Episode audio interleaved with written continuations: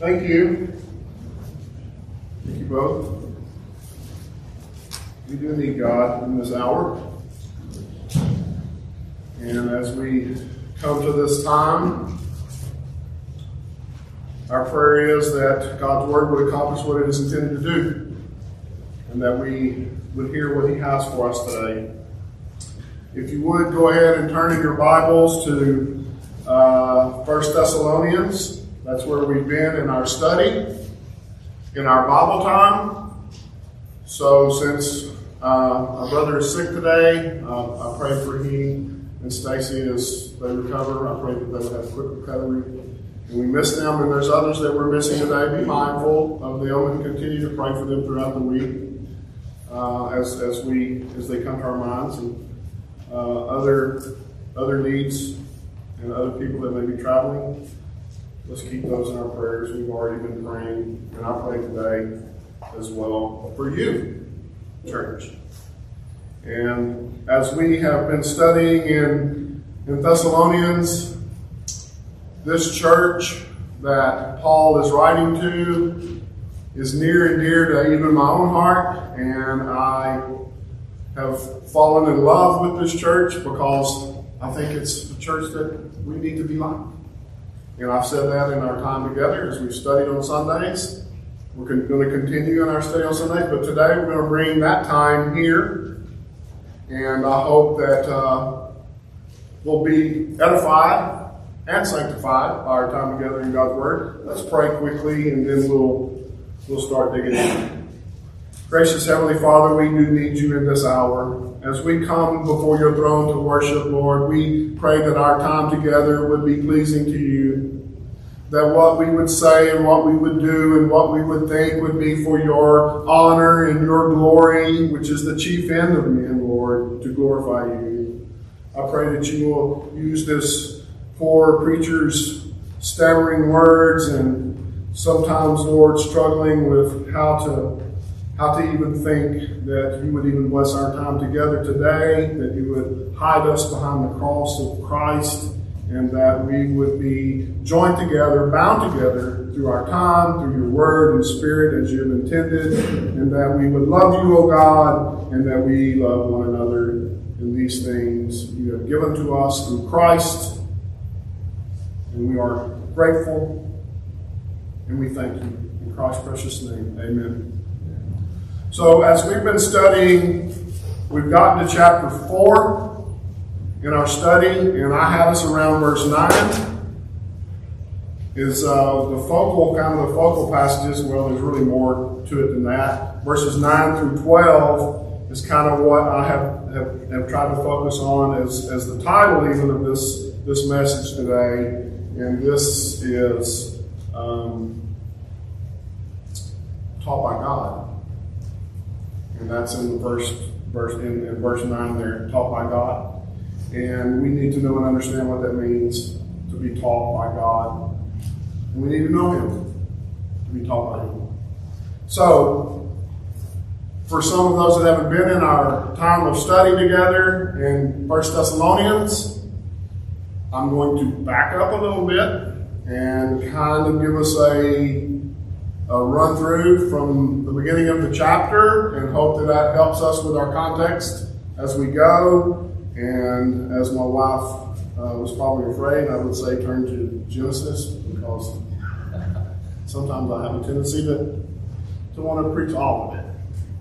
So, if you would, listen well as we begin and know and understand that uh, as we've talked about Paul and his situation as he writes to this, this, this church there in Thessalonica, as he's in Corinth, and that uh, that we know and understand as, we're, as we're, we're getting a start here, that Paul's exhortation to the church in, in Thessalonica there, that we've heard and we know in our study and read of, of how he is pouring, uh, pouring out in his exhortation his compassion and devotion. And as I wrote those, those words there, compassion and devotion, it was very intentional because if you look up love, the definition there is compassion and devotion. And there's much more to be said about those words, but that is, it's our heart. And we need to know and understand as we talk about this love that we will be looking at, brotherly love, and um, taught by God, that we, we know and we understand this. So Paul is exhorting them with compassion and devotion, and his love for this body of believers and his care for them is pouring out in these wonderful words of encouragement to them. And uh, just as Timothy and Silas had returned to, to, to meet Paul there in Corinth, and we know in our studies in Acts 15 that we, we could see and it was confirmed that they had returned there to, to Paul in Corinth with what? We know that he returned with a good report, as we studied earlier, that it was a, a good report that he had brought, so the news was good. Well, what was the news? Well, if we start looking and, and kind of doing some, some overview chapter 1, uh, I, have got here uh, the word of the Lord in verse 8. It says, For the word of the Lord has sounded forth from you, not only in Macedonia and Achaia, but also at every place. Your faith toward God has gone forth, so that we may have no need to say anything. So the word of the Lord had gone forth there from them, and in this report, uh, Paul is rejoicing. So as we as we think about that and talk about that, we can see that uh, the news of their faith going forward by verse eight there, and we talked about when we studied through the chapter the progression of the gospel. If you remember, there were three movements of the gospel that we were teaching, and not only do we need? Do we see it here? We see it anywhere that Paul would go. In those movements, what what what were they that Paul used? Uh, in the report there that the gospel was indeed alive and well in Thessalonica, and this progression and movement of the gospel that Paul's employing was the very plan of God and uh, intended for the gospel to be spread throughout the world for the salvation of sinners and the edification of the church and this plan being executed wherever Paul would go and preach. In verse 6, so I'm kind of went backwards a little bit. Verse 6 it says, uh, You also became imitators of us and of the Lord, having received the word in much tribulation with the joy of the Holy Spirit. So, in verse 6, the preaching and the living there of one accord and here we can see from just those few verses that progression, those movements, those three that we talked about. The word had come, the word was received, and the word was going forth from there, from the church there in Thessalonica. And those three movements, the progression of the gospel, as we would even see uh, if, if we backed up to, to verse 3, it says, constantly bearing in mind your work of faith and labor of love and steadfastness of hope in our Lord Jesus Christ in the presence of our God and Father. And I cannot help but notice that these are evidences. These are evidences of their faith in God. And they were foremost in Paul's mind as he penned and he writes this letter.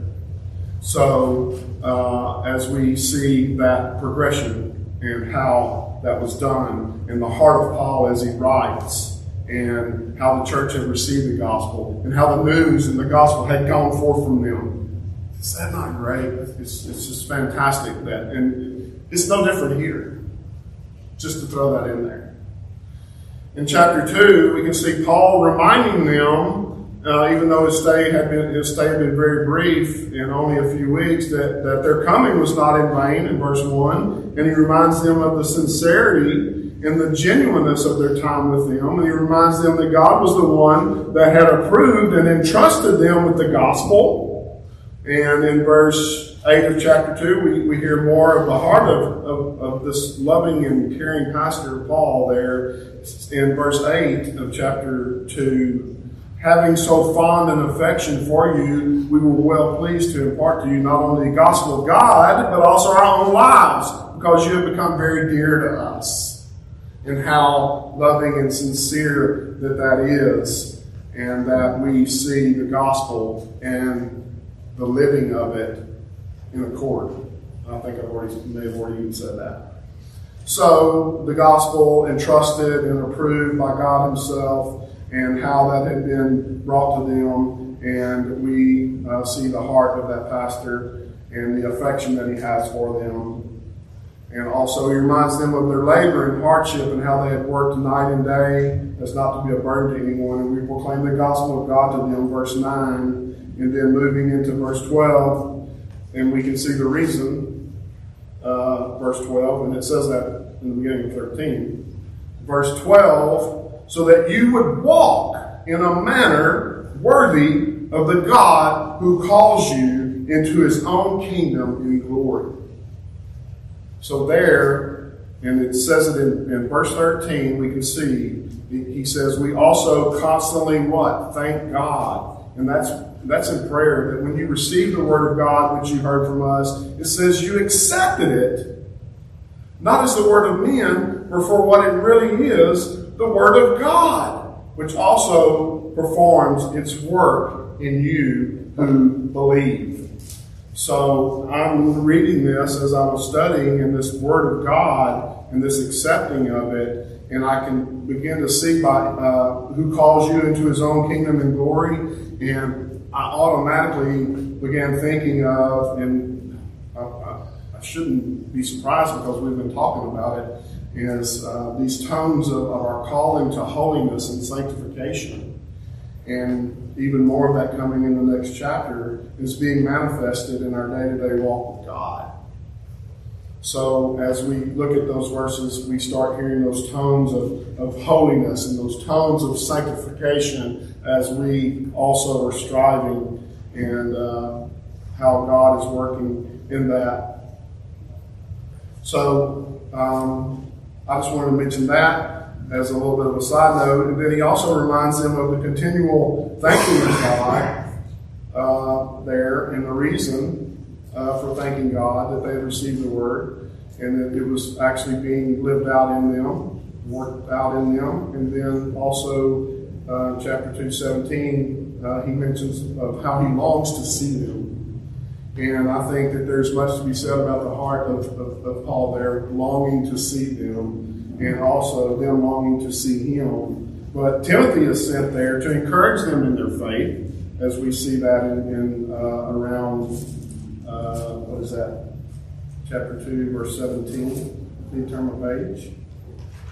In verse 17, he longs to see them face to face, and Timothy is sent to, to encourage them and to strengthen them in the gospel and Timothy was not just any old person just to sin. Remember our study of Timothy and the heart and the care that he had as a pastor. So Paul just didn't send just anyone to them for this. So uh,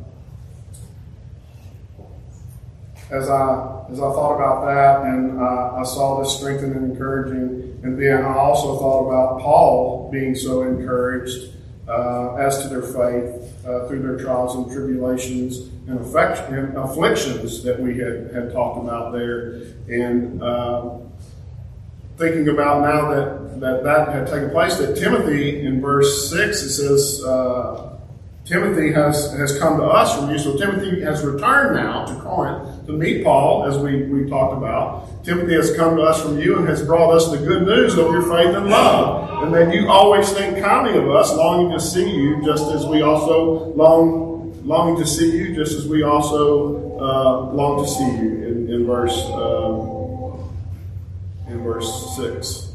And then the report there that he received from Timothy and uh, that being such a good report in verse 9 of chapter 3, he can barely even put it into words as he's rejoicing because uh, we see uh, verse 9 For what thanks can we render to God for you in return for all the joy which we rejoice before our God on your account? And Paul is so, so re- joyous and rejoicing in the news that he had heard of this church and how they had received the word, how they had uh, is how they are living the word, and how, how it is going forth from them. That he that he just he, words are almost inexpressible from what we can see in verse nine. That he doesn't. He says, "What what thanks can we even render to God?" He doesn't even know what to say.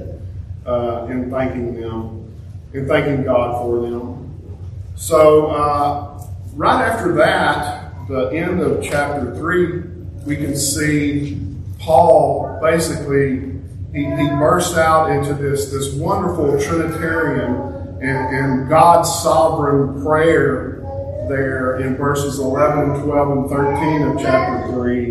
And um, we we, uh, we can see now may our God and Father Himself and Jesus our Lord direct our way to you, and may the Lord cause you to increase. It says, abound in love for one another. So that is their increasing, they're growing in the Lord, and it says abounding for one another and for all people, just as we also do for you, so that who he, God, may establish your hearts without blame and holiness before our God and Father at the coming of our Lord Jesus with all the saints. And this wonderful prayer that we see from Paul, and I cannot help but note here that this he may establish your hearts without blame and holiness. We need to know and understand what that is and what that means, and that is our position in our just vocation that we have been justified in Christ. That is the only way that we could ever, uh, and our hearts even could ever be without blame and holiness before our God and Father. And that is that is total sanctification. And, and, and it's mentioned there, coming to our Lord Jesus with all, and, and at the coming of our Lord Jesus with all the saints. So Christ returning and with his saints. And what what what what is saints? And I, I thought about this and uh, made some notes here that uh, all his saints, and his saints are what? And as you look at, at, at the definition of that, it's, it's holy ones. And we have been studying and talking about being holy and being made holy because he is holy, which no one will see the Lord without this holiness, right? So this sanctification there that has taken place, and, and it also says one faithful to God and set apart. And those who have been set apart for God for Himself. Those saints. Those saints, God and Father, at the coming of our Lord Jesus with all His saints and holy ones. He begins in verse in chapter 4 there, as we think about what we have just heard and what we have come to know, that uh, he's requesting and exhorting them in the beginning of, of, of verse 1 of chapter 4. Finally, then, brethren, we request and exhort you in the Lord Jesus that just as you receive from us instruction as how you ought to walk and please God, just as you actually do walk, that you excel still more. And also, next, the will of God, your sanctification. So, as we are continuing to move through the chapter, and Paul is writing to them, and we come to this part of what is your sanctification, and knowing what we have just talked about, and holiness when I looked at uh, sanctification, it says uh, holiness, and there's two ideas conveyed there in, in sanctification. Though a believer is in a state or position of having been set apart by God and is declared righteous by Him because of Christ's sacrifice, not your own righteousness, right? It's Christ's sacrifice. And then the second the second idea conveyed there. The believer progresses in his sanctification or godly lifestyle through daily prayer, study, and meditation on the Word of God. It says acts of Christian love toward others, and then it said, etc. And I thought about what is etc. and I, I cannot help but think, as we teach always, the means of grace that we enjoy, that we are growing and, and learning by, and that is the word preached. If I would, I would have put that a little backwards. I might have said the word preached and then left the etc. somewhere else. But the word preached and the means of grace and worship that we have, and then of course us as, as a body of believers receiving that. So in the rest of verse, in the verse there in three, uh, that you abstain from sexual immorality, it went right into to that. And after this is the will of God, your sanctification, you're being made holy, you're being made like Christ, and Him, and even His calling, and how your walk and your godly lifestyle would be. It goes right into that. This is you. That is you abstain from sexual morality. And I, I don't believe it. Well, I, I know that we spent a lot of time on that um, last Lord's Day in our Bible study. We spent time on it Wednesday night. I don't want to belabor it much more, other than to say that Paul knew exactly when he wrote this what the Spirit had led him to write. Paul knew well the situation in Corinth at the time, and also the situation of all new churches of, of Christ Jesus that they had no previous examples, no holy living examples prior to that. And there, in that time, this example that is, is that is being spoken of, abstain from sexual immorality, is also um, the same today as it was then. And we also uh, came to hear and, and, and understand um, the devastation also against this type of sin and these kinds of sins against God, but also even against our own bodies, and how de- devastating the repercussions on our own families and relationships with one another. So it's not there by accident. It is uh, fully intentional and uh, also, verse 6 says that no man transgress his brother in the matter. And we, we have to think well,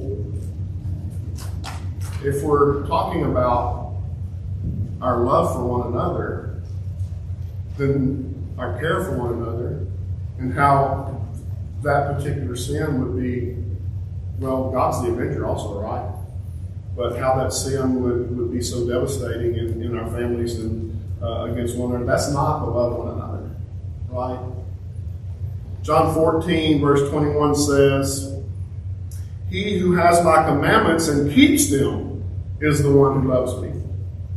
And he who loves me will be loved by my Father, and I will love him and will disclose myself to him. As we continue to move through the verses here in chapter 4, and as we talked about in our time together earlier, that God will love us and will disclose, he says, disclose myself. That's how we're taught by God. It's by Him sending His Holy Spirit to us and His Holy Spirit and His Word working in us that helps us to be sanctified and that this is even being taught by God Himself to us because of uh, the Holy Spirit in us. And even our own consciences agree. We've, we've heard that one before. And that uh, we would know and understand uh, right and wrong. So we're taught by God Himself. And uh, not only to love Him, but also to love one another. And Paul frames this in such a way as to teach them it's from God and through God. And Paul understands the gospel had been given to them, and the gospel had been received by them, and the gospel was going forth by them, and through their faith in God, their love for God and one another was on full display, despite the afflictions and other things, and it was evident by their fruit. We saw that in chapter 1, the evidences, right? And here I, have noted that how this love for God and Him teaching us how to love Him and how to love one another and the things that we've already talked about, how that impacts the church. And the commandments that we love the Lord God with all your heart, mind, and soul, and that we love one another as ourselves, right? And as I studied the, the commentary I've been reading, Richard Phillips wrote, um, here, here's what he said. Uh, this was Paul's idea of a good church a body of Christians filled with faith in Jesus Christ and overflowing with God's love for one another. And Paul urged them to do this even more and to excel even more in verse 10. And as I think about even our own church, and I said earlier that this is the heart that we that we should have. And Paul thought it important enough that he wrote about it. And I think it's important that we teach it as well. If we examine ourselves, will we find ourselves nearer or farther away from God's will for us? For us corporately and for us as individuals. Paul thought it was important. He taught it. We should too. Also, as I'm talking about how it impacts the church, I'm also noted from Phillips, continuing here. And this is important, so I would like for you to listen. Do we feel God's love poured into us as we believe the gospel? If not, are we still seeking to approach God by our own works instead of relying on the finished work of Jesus Christ, who's God's chief gift of love to us. Continuing, if we, this is Phillips, if we think little of the cross of Christ, we are likely to feel little love from God and have little love for Him and others. But if we stand before the atoning sacrifice of God's perfect Son, seeing how Jesus gave himself in love so that we might be saved, it is simply impossible that we should be unmoved and unchanged by love. The love of Christ. Now, is our love for one another tied or related to salvation? Is the love for one another and our ability to practice it related to being filled with the Holy Spirit and hearts being changed? I'd say yes. The kind of brotherly love we are talking about isn't feigned or faked.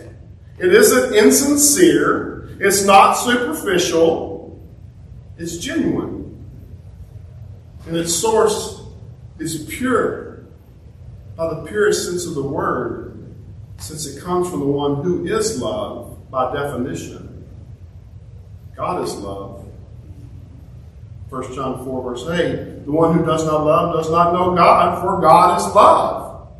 And as I wrote that, I even underlined does not know, because in our study, knowing God is it's essential. Is our love for one another related to our knowing God? It absolutely is. We also saw that in 1 Thessalonians 4, verse 5, the difference in the heart of those who know God and those who don't. That each of you know how to possess his own vessel in sanctification and honor, not in lustful passion like the Gentiles, in the end of verse 5, who do not know God. So it's absolutely essential, and it absolutely is related it's also, I've been reading in Proverbs. And if you want some better understanding of knowing God and loving God and one another, I suggest you read you read Proverbs. It's a good read. Our Bibles are full of teaching, and also here we need to know and understand the orthopraxy. And that was what was, you know, being taught by God to love one another. And um, the very next part of verse 10, for indeed that you do what? That you do practice it. Orthopraxy is a big word for me. I don't know about y'all, but uh, coming to know and understand orthopraxy or putting into practice, Paul is so happy with the way that the Christians in Thessalonica in Thessalonica were putting this into practice. Their love for one another and their faith in God that he encourages them to keep doing more of the same and continue to strive and to excel in it. And he's admonishing them, and he continues in verse 11 and tells them what would this look, what would this look like in practice, and it's it's a goal or an ambition uh, in verse 11, and to make it your ambition to lead a quiet life and attend your own business and work with your hands, just as we commanded you. And I think as we, we talk about this, it's something that, that we strive for, that we'd also do in our striving with right and just motives. Because he says to excel still more, and then he uses the word and. Make it your ambition to lead a quiet life, peaceable, and to attend to your own business and work with your hands just as we commanded you and I would take it to mean that the, these things are separate, but they will be done together at the same time as we walk and as we live our lives, our Christian walk. So we see that it is uh, as Scripture whole that we know and understand the teaching that we should be that we should not be separated or isolated from one another. I don't think that that's what the verse is, is saying by attend to your own business. But we're not doing that separately or in isolation from one another. It's kind of when I got to this point, I was like, well, what are we talking about? Because we're to love one another and loving one another. Well, we're doing one another's, which we're doing together in our striving and our ambition to be holy and godly and living that out. And then it goes forth. The gospel goes forth from us as we as we do that. So I don't think the meaning there is that we're to do that in isolation or apart from one another. So what does it really mean, this attend to your own business? And there's a term, I think this is uh, the meaning of the context uh, here that, that we put this into practice. But here, as we come to this part, um, Christians who are like minded, we're striving for the same goals in Christ. We're united and bound together in His love for us and our love for one another, but we shouldn't be in the word that we've heard and the term that we've heard before is busybodies. And I believe the term there uh, applied as I, as I thought about that and as I studied that there became this sense of, of, of someone who would become idle in their striving. And they were more interested in others' businesses. now, I'm not saying we're not accountable to one another. Don't misunderstand me. I'm not saying that. The scriptures, scriptures clear that we're to take care of our families and provide uh, by our labor for even those who um, are legitimately in need, and that this idleness leads to other things. And verses even uh, there's a verse in Second Thessalonians three ten. It says. Um, for even when we were with you, we used to give you this order. If anyone is not willing to work, then he is not to eat either So, this idleness and this not willing to work and not having or having the wrong interest and the wrong striving for the wrong goals because it's, it's really counter to what we that we would uh, see for loving brothers. That is something in their idleness and um, the things that came to my mind were, were, were verses about laziness and, and gluttony and and they're more interested in serving self. They're interested in serving self instead of others. And this is counter, as I said already, to the brotherly love and the kind of heart that we would have who have others' interests even held higher than their own. And not only that, how about one who held others' interests as the ultimate goal and was willing to die himself for those whom he loved. Who's that? That's Christ. He's our example. Romans 5, verses 1 through 10. I'm going to read all of it. Therefore, having been justified by faith, we have peace with God through our Lord Jesus Christ through whom also we have obtained our introduction by faith into this grace in which we stand. And we exult in hope of the glory of God. And not only this, but we also exult in our tribulations, knowing that tribulation brings about perseverance, and perfect perseverance, proven character, and proven character, hope. And hope does not disappoint because the love of God has been poured out within our hearts through the Holy Spirit who was given to us. For while we were still helpless, at the right time, Christ died for the ungodly. For one will hardly die for a righteous man, though perhaps for the good man someone would dare even to die. But God demonstrates his own love towards us in that yet while we were sinners, Christ died for us. Much more then, having now been justified by his blood, we shall be saved from the wrath of God through him. For if while we were enemies, we were reconciled to God through the death of his Son, much more, having been reconciled, we shall be saved by his life.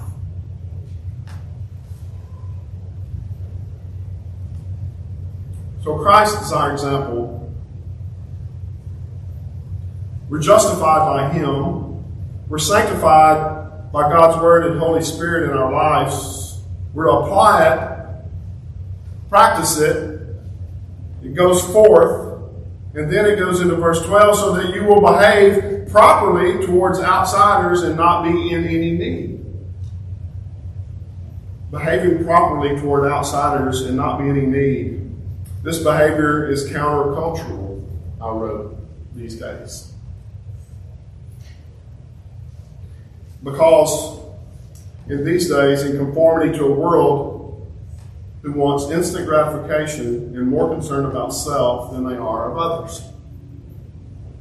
Proper behavior has been instructed and taught in the Word of God and also even commanded.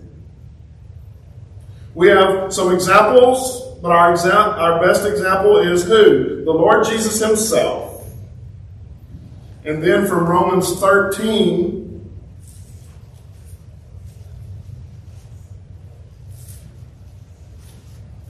13, verses 13 and 14.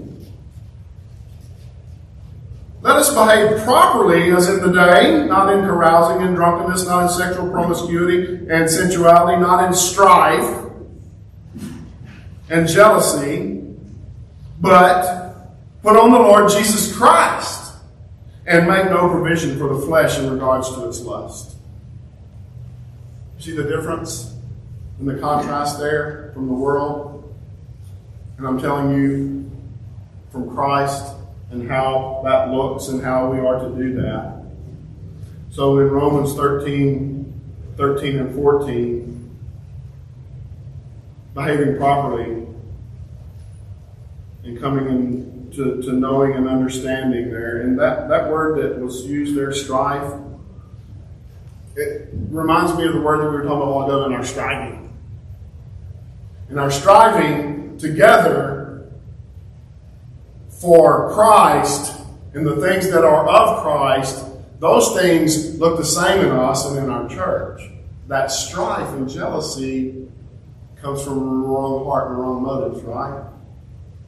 That's what we know that strife would be. And then it says, Put on the Lord Jesus Christ and make no provision for the flesh. And then I've written 1 John 4, which I think will do a wonderful job of summing all of this up together for us, better than I have. 1 John 4, there's several verses there. I'm going to begin in verse 7. And listen. It says, Beloved, let us love one another for love is from God, and everyone who loves is born of God and knows God. The one who does not love does not know God, for God is love. By this, the love of God was manifested in us, that God has sent His only begotten Son into the world so that we might live through Him. And this is love not that we love God, but that He loved us and sent His Son to be the propitiation for our sins. Guys, this is the gospel. Beloved, if God so loved us, we also ought to love one another. No one has seen God at any time. If we love one another, God abides in us, and his love is perfected in us. Of this we know we abide in him, and he in us, because he has given us his Spirit. We have seen and testified that the Father has sent the Son to be the Savior of the world. Whoever confesses that Jesus is the Son of God, God abides in him, and he in God. We have come to know and have believed that the love which God has for us, God is love, and the one who abides in love abides in God, and God abides in him. By this love, by this, love is perfected with us, so that we may have confidence in the day of judgment, because as he is, so also are we in this world. There is no fear in love, but perfect love casts out fear, because fear involves punishment, and the one whose fear is not perfected in love. We love because he first loved us. If someone says, I love God, and hates his brother, he is a liar. For the one who does not love his brother whom he has seen cannot love God whom he has not seen. And this commandment we have from him that one who loves God should love his brother also. I think those verses perfectly sum up what we've been talking about and what we've been seeing here in First Thessalonians as we read. Now, as to the love of the brethren, you have no need for anyone to write to you, for you yourselves are taught by God to love one another. For indeed you do practice it toward all the brethren who are in Macedonia, but we urge you, brethren, to excel still more, and to make it your ambition to lead a quiet life and attend to your own business and work with your hands, just as we commanded you, so that you will behave properly toward outsiders and not be in any need. Those are our focal passages for today. And as I continue to read this, and I got to the end, I've stopped. But wait, not be in any need. Well, we need. We, have talked when we began today how much we need. We need prayer. We need to be praying for those that have needs, and we need to be able to provide for those who can't even provide for themselves, legitimately needing and how we should do that and put it into practice as we love one another. And I came to this part of need, and automatically we think of material things. I never stop in a lesson. There's good teaching and good understanding to know and understand material needs, but there's another need, brothers and sisters. It's the need that transcends all other needs. It's the need for a Savior. It's the need for Christ. And we must know and understand as God has put it in us to love Him and to love one another and to live it out and put it into practice that others could come to know Him. And that's why we're even here today. The need is great. Field is wide. There are many who need material things, yes. But the greatest need of all is the need of Christ. We need Him in our lives. We need Him every hour. We need Him in our families. We need Him to teach us. We need to put it into practice. We need to do it with right hearts. And He even gives that to us. Blessed be the name of the Lord. To His kingdom, for His glory. Amen. Let us pray. Gracious Heavenly Father, we, we thank you as we have heard today and read in your word how you how you work in the movement here of the gospel in, in this church there in Thessalonica. But if we were to even think and ponder it, and we put ourselves even in this place, that we could come to know and understand it is the same today, that you still save people by your perfect purpose and will and decree through how you choose to use your people, how you choose to use your church, through Christ Himself as our head and our King that we would know and understand whom we serve, and that we would do it with all of our heart and mind, and that we do love you, O God, and that we do love one another. And we would take it forth as we go from here today. We pray for those that are in need of your salvation. I pray that we would always, as even Paul, as we've seen, be ready and able to just burst into prayer. Establish our hearts, O Lord, without blame and holiness in Christ before you, O God, at the coming of our Lord Jesus with all his saints.